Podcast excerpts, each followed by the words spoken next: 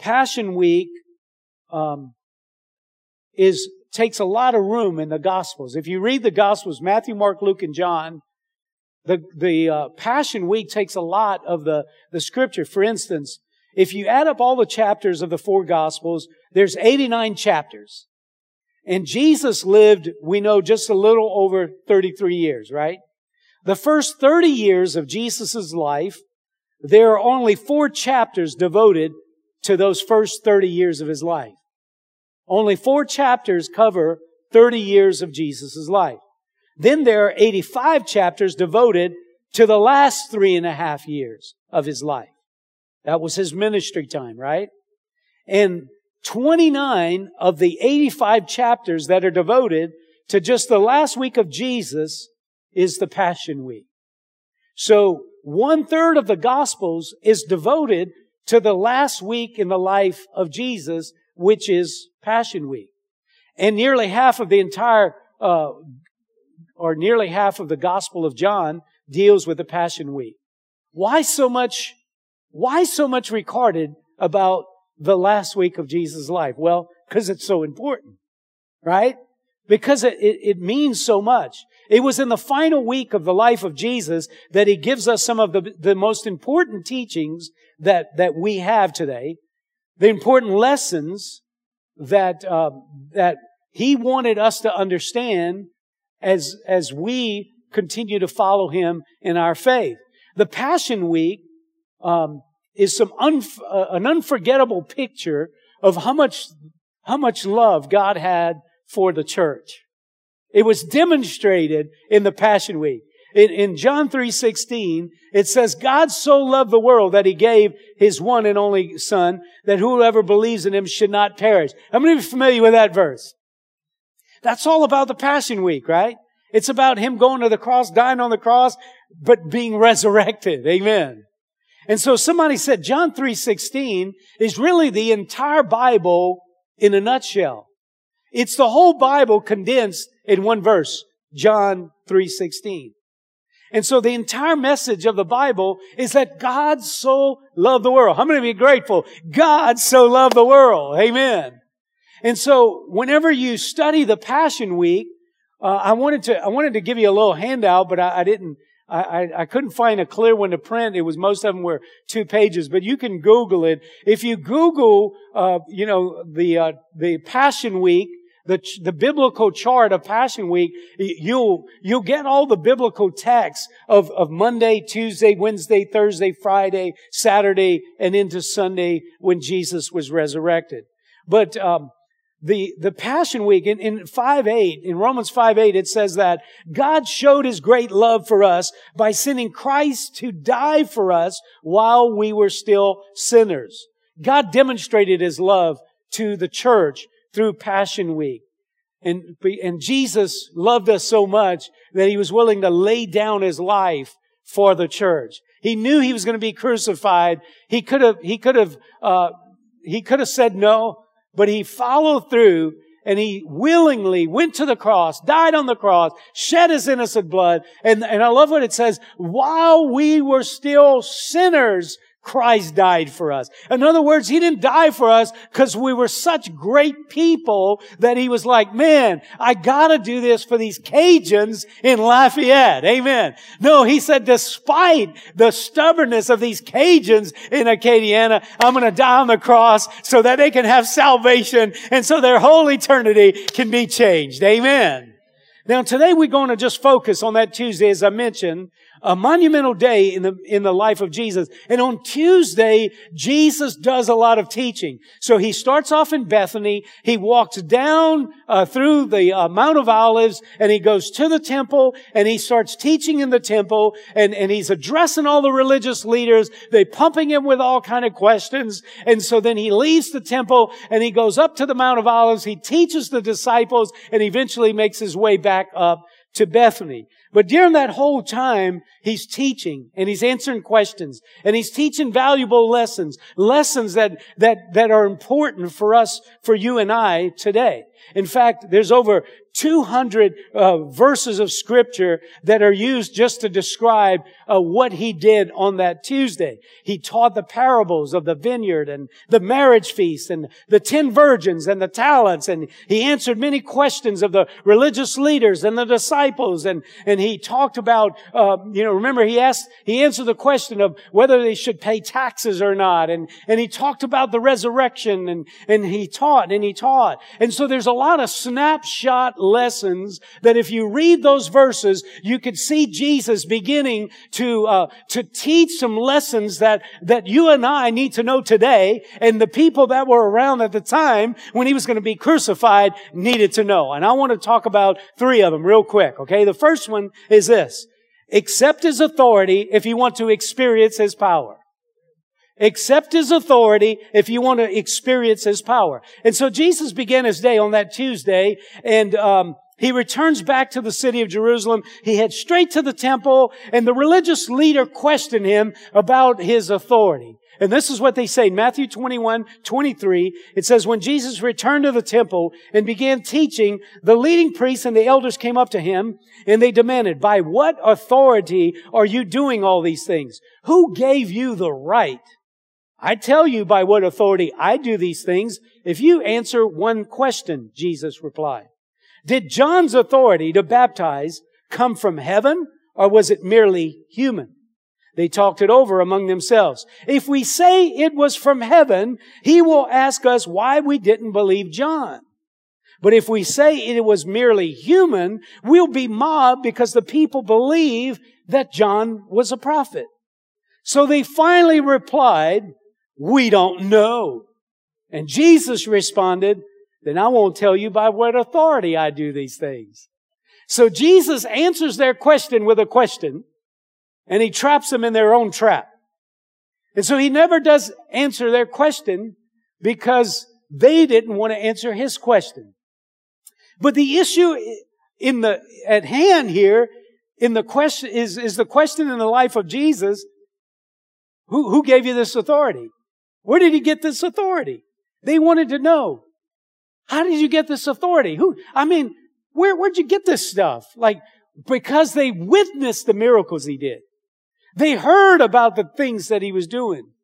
Nobody had ever done such miracles before. And so they were, they were trying to figure this thing out. And so they, as you notice, what was not in question was whether Jesus had authority. That wasn't question. They knew he had authority. They wanted to know where it came from. And everyone recognized and realized that Jesus possessed amazing authority. I mean, you know, Jesus has amazing authority. Right?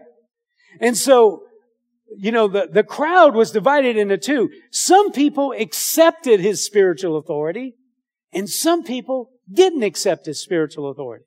Right? Here's how the crowd divided up. The religious leaders they rejected his spiritual authority, while his disciples and his followers, they accepted it. The religious leaders rejected it. The followers accepted it. What are you going to do tonight? Are you going to accept his authority? Or are you going to reject his authority? How many of you believe it would be better if we accept his authority? Okay, so here's what, here's the results. His disciples and followers experience his miraculous power. They saw the miracles. They experienced the miracles. While the religious, while the religious leaders, they didn't experience a thing. Why? Because they didn't believe in his authority. So here's the snapshot lesson. Only those who accept his authority experience his power. Amen. How many, how many of you accept the authority of Jesus? You know, I want you to know, because you accept the authority of Jesus, you can experience His power. Amen. Because that's, His power follows accepting His authority. Remember just a little earlier in Matthew 21, uh, when Jesus was on his way into the city and he saw uh, this this uh, fig tree and he demonstrated his authority and he cursed the fig tree. Remember that story? I, want to read a little bit of it to you. In Matthew 21, 18, in the morning as Jesus was returning to Jerusalem, he was hungry. And he, he noticed a fig tree beside the road. He went over to see if there were any figs, but there were only leaves. Then he said to it, may you never bear fruit again. And immediately the fig tree withered. The disciples were amazed when they saw this and they asked, how did the fig tree wither so quickly? So again, Jesus is illustrating his God-given authority. They never saw anybody curse a fig tree, like curse it and it just shriveled up and died. They, they were blown away. They were amazed. And so they asked, how did this fig tree wither? See, they didn't have full revelation of the authority that Jesus had. I, I, believe I don't have full revelation of the authority that Jesus has.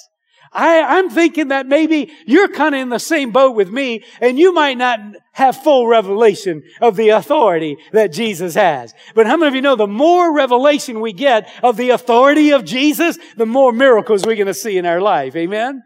They were taken back because of his spiritual authority. But then Jesus flips the script on them and, and, and begins teaching them about not his spiritual authority, but about their spiritual authority. And look what he says in verse 21. Then Jesus told them, I tell you the truth. If you have faith and you don't doubt, you can do the things like this and much more. You can even say to this mountain, may you be lifted up and thrown into the sea, and it will happen. You can pray for anything, and if you have faith, you will receive it. This was a lesson on spiritual authority. If you accept my authority, you can experience my power. And he says, listen, if you have faith and you believe in the authority that I want to give you, you could say to that mountain, it's like he looked at, they were outside and he looked at the biggest thing he could find, which was the mountain. And he's like, uh, let me see, how, how can I get this point across? There's no limitation to the authority that I'll give you. You can say to that mountain, I'm sure they were like, oh, come on. I can say to that mountain, move into the sea. He exaggerated the point, but he was trying to get them to understand. There's no limitation to the authority that the Lord will give you. You believe that, brothers and sisters? Jesus wanted them to walk in His spiritual authority. And that's the lesson for every one of you today. If you're a born again Christian, you've given your life to Christ, you have authority, spiritual authority. And he says, if you, if you pray and you say to this mountain, and if you have faith and you believe, that's operating in his authority. That he says that you can pray and you can move heaven and earth if you believe in my authority. Come on, how many of you know there is power in prayer? And I believe the reason why we don't pray more than we do is we don't have full revelation of the authority that Jesus has given us. That we have authority to be able to do things in the spirit realm that no man in the natural can ever do. Amen. Come on, how many of you know as a born again believer, you're powerful. You are a powerful person in the spirit realm. Amen. Remember the Roman centurion?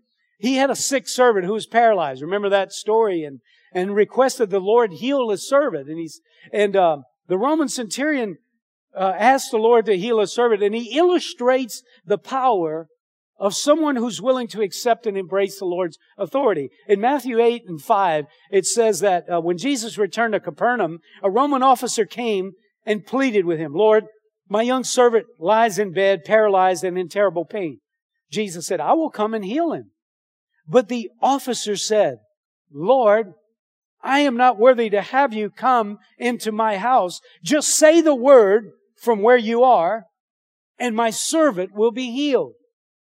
I know this because I am under authority of my superior officers. And I have authority over my soldiers. I only need to say, go, and they go, or come, and they come. And if I say to my slaves, do this and do that, they do, they do it. And when Jesus heard this, he was amazed. And turning to those who were following him, he said, I tell you the truth. I haven't seen faith like this in all of Israel. And in verse 13, then Jesus said to the Roman officer, go back home because you believed it has happened and the young servant was healed that same hour. Wow. Wow. Isn't that powerful? And so this guy, he's a Roman officer. So he's got soldiers under him, but he's got a superior too. And so he says, my servant is paralyzed. Jesus, would you heal him? And, and he says, okay, I'll come and I'll heal him. And, and the Roman, the, the Roman soldier says, no, no, no, you don't even have to go because I'm going to paraphrase a little bit. I know about authority because I'm a man under authority and I'm a man that has authority.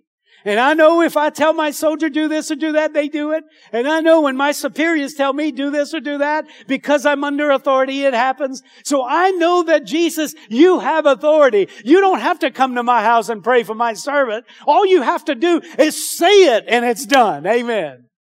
Oh, glory to God. How many of you know that you don't have to be in your neighbor's house to be able to make a difference in their life? You can just use your authority and say, bless them, Lord, in the name of Jesus. Are y'all with me out there? You have authority. In Luke 8 22, it says this. One day Jesus said to his disciples, let's cross, no, the, I'm sorry, that's, uh, that's the storm. The, he's talking about the storm. Let, let me set this up first. Remember, Jesus was in the storm on the Sea of Galilee. His disciples were with him, right? And, and he was asleep.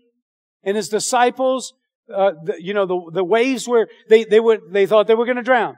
And so they wake him up and they say, man, like, paraphrase, like, we're about to drown. Like, do you, do you realize what's happening? And Jesus gets up and remember what he does? He rebukes the winds and the waves and the winds and the waves die down. He exercises authority. And the disciples say, what manner of man is this that even the winds and the waves obey him. Wow. You know, years ago, whenever I was working in the oil field, I had to go out on a rig to do a job, and the rig was waiting on me because they were at the place where they needed me to do my job. And so it was, there was a tropical storm in the Gulf, and, um, and so we, I drove to Cameron where we were going to get on the boat to go on the rig, and they said, you know, it's, it's too rough right now. It'll probably be not before tomorrow before you go out you guys just go get something to eat and uh, come back and we'll just tell you for sure if it's a no go and then you can get a room and, and we'll send you out in the morning. So I went to get something to eat and came back and they said, there's been a change of plans. Y'all going. Get your stuff on the boat. So we got on this crew boat. It wasn't a work boat. It was a crew boat. Those of you that know the oil field, a crew boat's like this, a work boat's like that. We're on a crew boat and we're in the Gulf of Mexico where there's a tropical storm. And I don't know if you've ever been on a crew boat in a tropical storm or in rough waters, but you're, you're sitting on the bench and the boat comes up off the crest of the wave and, and you're going forward and all of a sudden the boat falls out from under you and your head is at, at the ceiling of the, the cabin and the, the bench is down there and you coming down, and while you coming down, the boat's coming back up on the next wave, and y'all meet in the middle. Boom! And boom! And it's boom and boom. I got so sick. I mean, I was, I was just, I think I threw up a gizzard. You know, I mean, I was sick, right? And I can remember just being so sick and, and just saying, Lord, you have all authority. And I just thought about this story about Jesus coming the storm. And I said, Lord, if you could calm the storm for the disciples, you can calm my storm. And I missed a little point. The, uh, the captain, he was on the PA system or the, the uh, VHS system and, and you could hear the conversation with the rig. He said, sir, we're going as fast as we can, but it's rough and the winds are breaking over the, over the bow and, and they're, you know, they're crashing on our, our, um, our windshield and we can't go any faster. It's going to be a while, sir. And, and, and you could hear the company man say, well, just hurry up, come as quickly as you can. And then, and so I'm praying, Lord, I'm speaking to the winds and the waves. Come, be still, be still, Gulf of Mexico. Be still. You know, I'm not sure if it was in faith or what, but you know, all of a sudden, I noticed I wasn't, it wasn't as bad. And it got better and better. And I can remember the captain of that boat calling the rig and said, sir, it's come down here. We're going to be here a lot quicker. And I thought, now I know some people would think, oh, Todd, that was a coincidence. It might have been a coincidence, but I'm telling you, I believe that we have spiritual authority. And whenever you're going through a storm, that you could speak to the storm, the winds and the waves of the storm that you're in, and you could say, hush, be still. And the winds and the waves, they have to bow down and they have to obey you. Why? Because the greater one is in on the inside of you. Amen. You have the authority of the name of Jesus. Amen. I be, Jesus said, behold, I have given you authority. I've given you power over all the authority of the enemy and nothing shall injure you. Amen. That's quite a lesson, isn't it? If you got that, say, I got that. Here's the second lesson. I don't know if I'll get to the third, but let's, let's try the second, all right? Make your relationships your top priority in life. That's the lesson he taught. Make your relationships your top priority in life. Now, is that the way the world sees how you do life? No, not at all, right? Not at all. But Jesus is making a, a, a he's, he's teaching them a priority here. Says you got to make your relationships a priority. And this is how he does it. And, and again, a religious leader asks a question. And he, he responds to the question and he teaches a lesson. Matthew 22, 34. But when the Pharisees heard that he had silenced the Sadducees with his reply, they met together to question him again. One of them, an expert in religious law. In other words, he was a lawyer. He tried to trap him with this question. Teacher, which is the most important commandment in the law of Moses? And Jesus replied, you must love the Lord your God with all your heart and all your soul and all your mind. This is the first and the greatest commandment. A second is equally important. Love your neighbor as yourself. The entire law and the demands of the prophets are based on these two commandments. They ask him a question. He answers the question, but not in the way they were expecting. Right? So he basically gives them the answer. The entire law in the teachings of the prophets, he says, all the teachings of all the prophets, all the, all the great men and women, everything they taught, you can boil it down to two relationships. Two relations. How many of you know your relationships are the most valuable thing that you have? That's about two people that believe that. I could tell you don't believe that yet, so let me drill down a little bit better. Whenever you get to the end of your life and you're laying on your deathbed, your deathbed, how many of you are going to be hopeful that you have a lot of stocks and bonds that you can ask somebody to go get because you'll need them on your deathbed? How many of you know whenever you end your life, the only thing that's going to matter is your relationships? I've heard it said the greatest joys and the greatest the greatest joys and blessings and the greatest disappointments in life can be traced back to your relationships. Isn't that true? Think about it. If you get your relationships right, everything else will be okay. Amen? So that's what he's teaching. He's teaching a lesson on relationships. And here's the relational priority that Jesus taught. Number one, your relationship with God must be your number one priority. It has to be number one. Not your spouse. What? No, not your spouse. Not your good friends. Not your brother. Not, not, not your, your compadre. No. Jesus has to be your number one relationship. Are y'all with me out there? I want to emphasize the priority here. Jesus says, you must love the Lord your God with all your heart, mind, and soul. This is the first and the greatest commandment. Nothing in life, my friends, is more important than your relationship with Jesus Christ. Now listen, I'm not talking about the most important thing is that you show up at church. That's not what he said. He didn't say that you worship, that you on the worship team. That's not what he said. That you serve on a serve team, that you lead a life group. That's not what he said that you study the scripture and that you know the doctrinal truths and the, the theological discourses of the, of the, the, the ins and outs of doctrinal sound doctrine. That's not what he said. You must love the Lord your God with all your heart, mind, and soul. My friends, Christianity is about relationship. You need to have a relationship with Jesus Christ. Can I get a better amen? You see, it's not religion.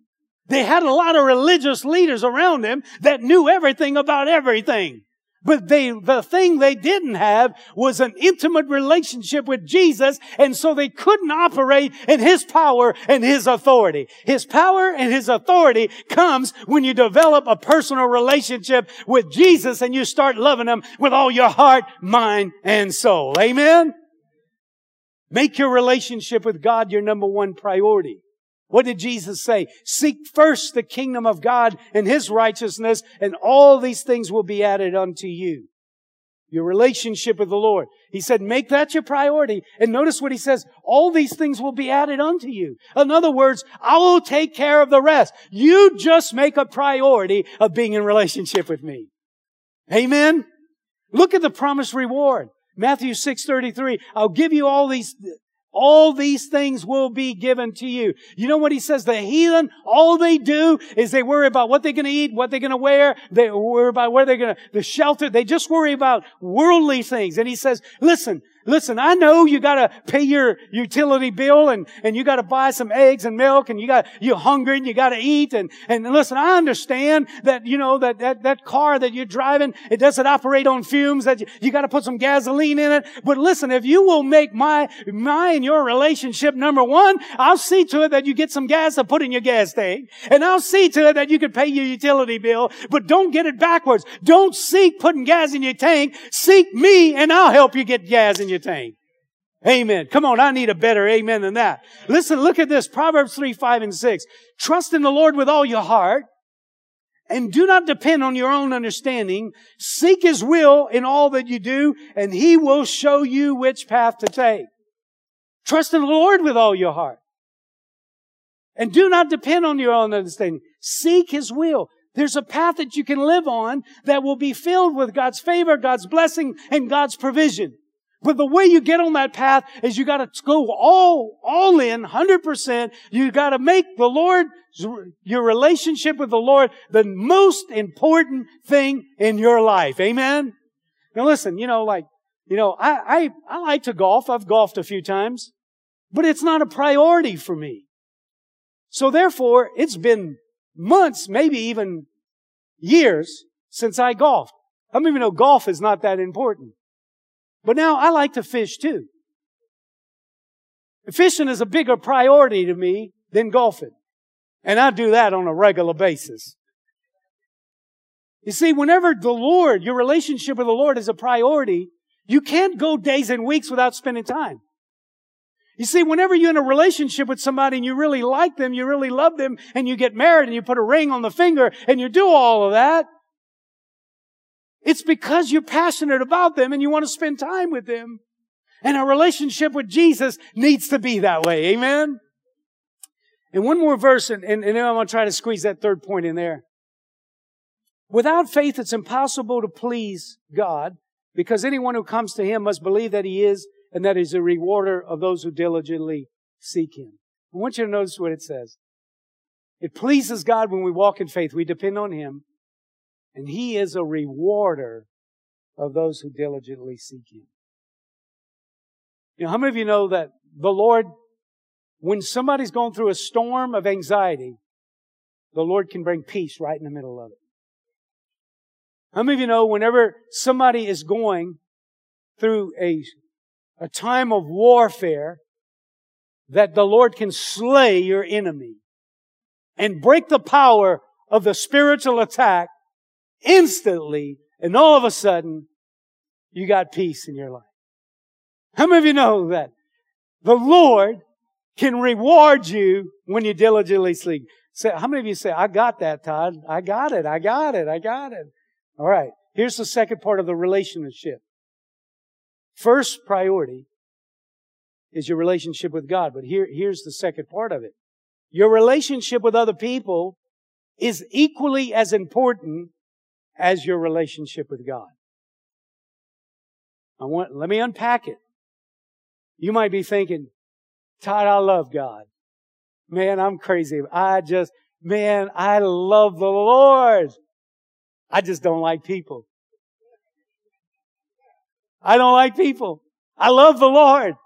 But people, I don't like them. Well, I got bad news for you. That doesn't fit. That doesn't fit the biblical truth that Jesus is teaching. He said the first priority is love God with all your heart, mind, and soul. But the second one is like it. Love your neighbor as yourself. He, he put them right close together. In fact, he says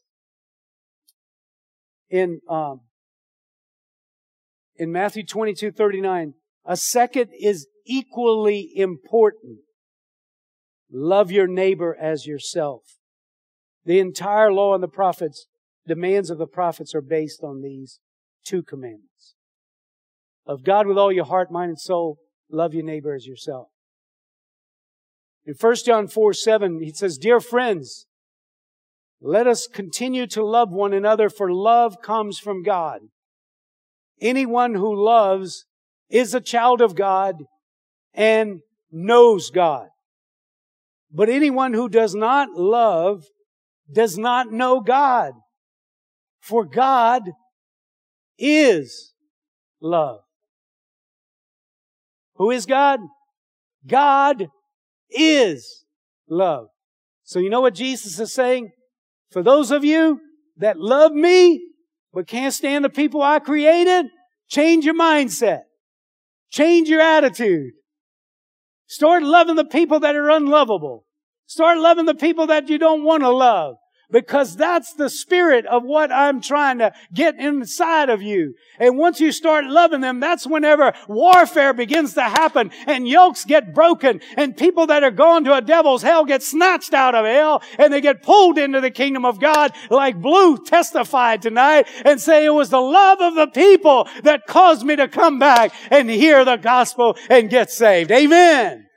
Come on, how many of you know that it's important that we love other people? We gotta love everybody. White, black, red, green, purple, orange. It does not matter. Short, tall, skinny, large, whatever they are. We gotta love them. Amen. Come on. Gringos, uh, Jews, all, everybody. We gotta love them all, brothers and sisters. We can't carve anybody out. We gotta accept all of them because all of them are created in the image and likeness of God and we are called to love our neighbor just like we love ourselves. Amen. Come on, how many of you know that's a powerful teaching right there? And you know, the incredible thing about it is, is that, you know, a recent study was done said 36% of Americans are suffering with loneliness. 61% of young adults, 51% of young mothers. And not surprisingly, because of the pandemic, it's increased incredibly so. But here's the reason why. Jesus said, or not Jesus, but Genesis 2, 18, the Lord God said, it is not good for man to be alone. Then when we read that, we say, oh yeah, that's marriage. No, no, it's not just marriage. I mean, no scripture can have way more than one meaning. It's not good for man to be alone.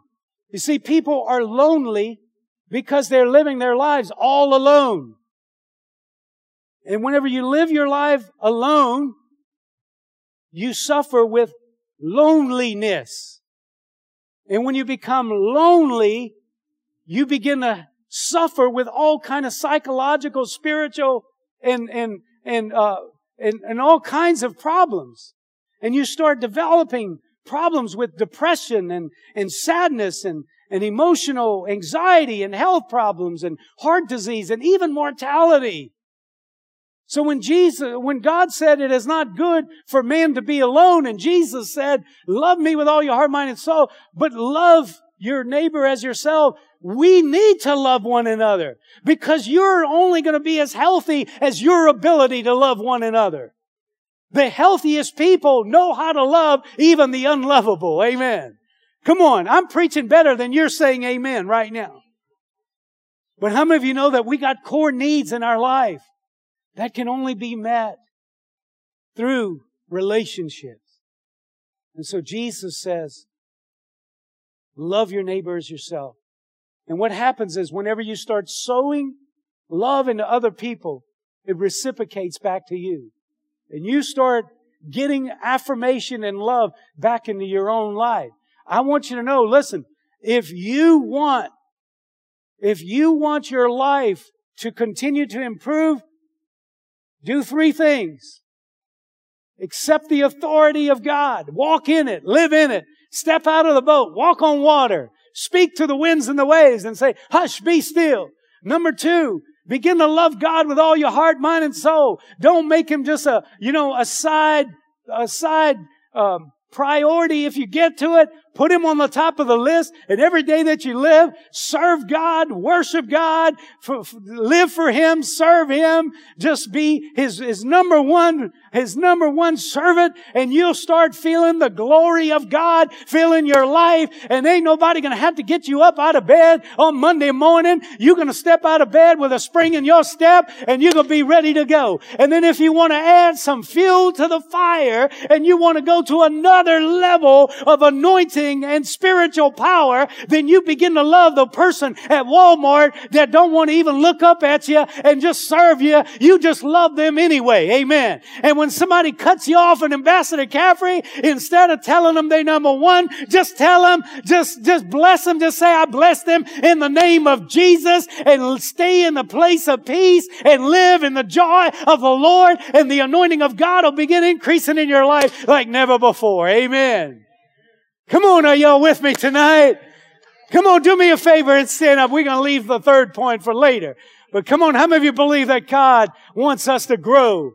He wants us to know and He wants us to grow. And He wants us to go to a whole nother level, right? Now listen, I believe that every, everyone in this room knows to some degree the level of authority that God has given you. But I believe every one of us in this room don't have full revelation of the authority that God wants us to walk in and live in. How many of you would say, Lord, open my eyes? Lord, give me revelation. Give me understanding. I want to walk on water way more than I have now. I want to see your power and your authority more than I have now. I need you in my life, Lord. I need your authority. Amen. Come on. Some of you, maybe you just need to just re up and say, Oh no, listen, I've been let my relationship with the Lord slack off. I hadn't been spending time with Him. I haven't been reading my word. I hadn't been fellowshipping with Him, but I need to raise my level of loving the Lord. Lord tonight? How many of you say, Lord, help me tonight? Help me tonight. Come on. The world is cramming. We're busy people, but we got to make them a priority. Amen. And now listen, tomorrow, when you get up and go to work or, or whenever you go about your day, just begin to just find somebody to just love. Just smile at them. Just say, good morning. How you doing today? You having a great day today? Come on, just begin to love somebody. Just begin to go bless somebody. Come on, just pour out that love that God God places in your in your heart. And it's going to become like a river and it's going to begin to flow. And the more it flows, the more you're going to enjoy it. And the more you're going to want to flow in it. Amen. And you're going to see your life go to another level. Come on in Jesus' name. Just do me a favor right now and just close your eyes with me. I just want you to think about that. Some people know about God, but some people know Him intimately and personally. Jesus said, You got to be born again. You got to be saved. You got to have your sins forgiven. You got to surrender. You got to give your 100%. I don't know if you've ever done that. And I want to give you a chance to do that tonight because that's the first step. Jesus said, if you want to follow me, you got to lay down your life. You got to take up your cross and you got to follow me. If you're here tonight and say, Todd, I'm not sure about my eternity, but I don't want to leave here tonight without certainty. Would you pray for me? If that's you, just lift your hand. And we're going to pray for you. Thank you, ma'am. Thank you, ma'am. Thank you, sir. Anybody else? Just lift your hand and just say, Pray for me, Todd. Now, listen, what I can't do for you is mean it. What I can't do is be sincere. That, that's your part. All I can do is just kind of help you pray a prayer. And we're going to pray together as a family. And I want you to just join me. And just from your heart, be sincere. And let's pray to the Lord and say, say this to the Lord. Say, Lord Jesus, thank you for dying on the cross. Thank you for shedding your blood to cover sins, my sins. I've sinned and I need your forgiveness. I'm asking you to forgive me. I'm asking you to cleanse me of every sin that I've ever committed. Tonight, Lord, I submit to you. I surrender to you. Jesus, I want to live my life for you.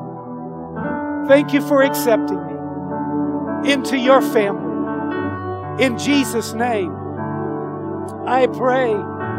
Amen. Now, those of you that, yes, amen. The angels rejoice. We should too, right? Those of you that prayed that prayer, there's a cord in the pew, or in the pew. I'm still pewing. Uh, in the chairs. If you fill that out, bring it to the to the table or the in, in the lobby, the info center. We have a Bible for you if you need it, or just come up here. We have some here. Tanya and I would love to meet you. But welcome to the family of God. It's the greatest decision you could ever make. Amen. As Pastor Brandon said Sunday in one of the services, people come in here on, on, on their way to hell and they leave here on their way to heaven. People change their path today. Amen. You might have did that online. I encourage you to just follow the link there online. And, and we want to connect with you. We want to help you. Amen. Now listen, before we go, how many of you had a storm in the last day, week, or month? A storm of some size, of some sort. The water wasn't come. They had ripples in your life. Let me see your hands. How many of you say, that, that storm is still happening, Todd? That storm is still happening. I want you to just lift your hands and I want you to just close your eyes. And I want you to look at that circumstance right now. And I want you to operate in the authority that Jesus gave you. And I want you to speak to that storm right now and say, Lord, in the name of Jesus. Come on, just go ahead and say that. In the name of Jesus. I thank you, Lord, that you've given me authority over the storms in my life. Come on, let's pray together. In the name of Jesus, I speak peace over my storm. I declare I'm getting to the other side. I declare that I'm victorious and I'm going to overcome and I'm going to get through this storm. Now, you sounded like you had about as much authority as a, a, a, a thimble. Like, like you, you wasn't even sure what you were saying. We're going to try it one more time. And I want you to, I want you to just, um, I just want you to operate in your authority. Like you know that, that you're praying in the name of Jesus and Jesus going to back you up and you're going to move mountains tonight. Amen. Oh, come on, let's say one more time. In the name of Jesus, I take authority over all the power of the enemy. I break its power. I break its hold off my life, off my family. In Jesus' name, I declare peace over my storm. I declare peace over my family. I declare I'm victorious in the strong name of Jesus, I pray. Amen and amen. Amen. Amen. I don't know. I don't know if you guys ever have insomnia or you wake up in the middle of the night and you can't go back to sleep because you're worried about something. That happens to me from time to time. And, um, and I've learned that, you know, and this isn't aggravating you waking up in the middle of the night and you, you know you need more sleep, but you can't go back to sleep. And then you get stressed out because you can't sleep. And then now your, you, you know, your anxiety's through the roof. I want to encourage you, sit back in your bed and just speak to the storm. Just say, in the name of Jesus, I command anxiety to bow down. I break fear off of my life. Everything's going to be okay. That circumstance is going to work. Okay. The Lord is my shepherd. I shall not want. He makes me lie down in green pastures and he leads me beside still waters. Just speak to that storm, the word of God. Just declare in the authority that God has given you. And you're going to fall asleep. You're going to wake up a few hours later and say, hey, that worked out pretty good. I got a good night's sleep. Amen. God bless you. If you need prayer for anything, we'll be up here. If not, God bless you. Have a great rest of your week.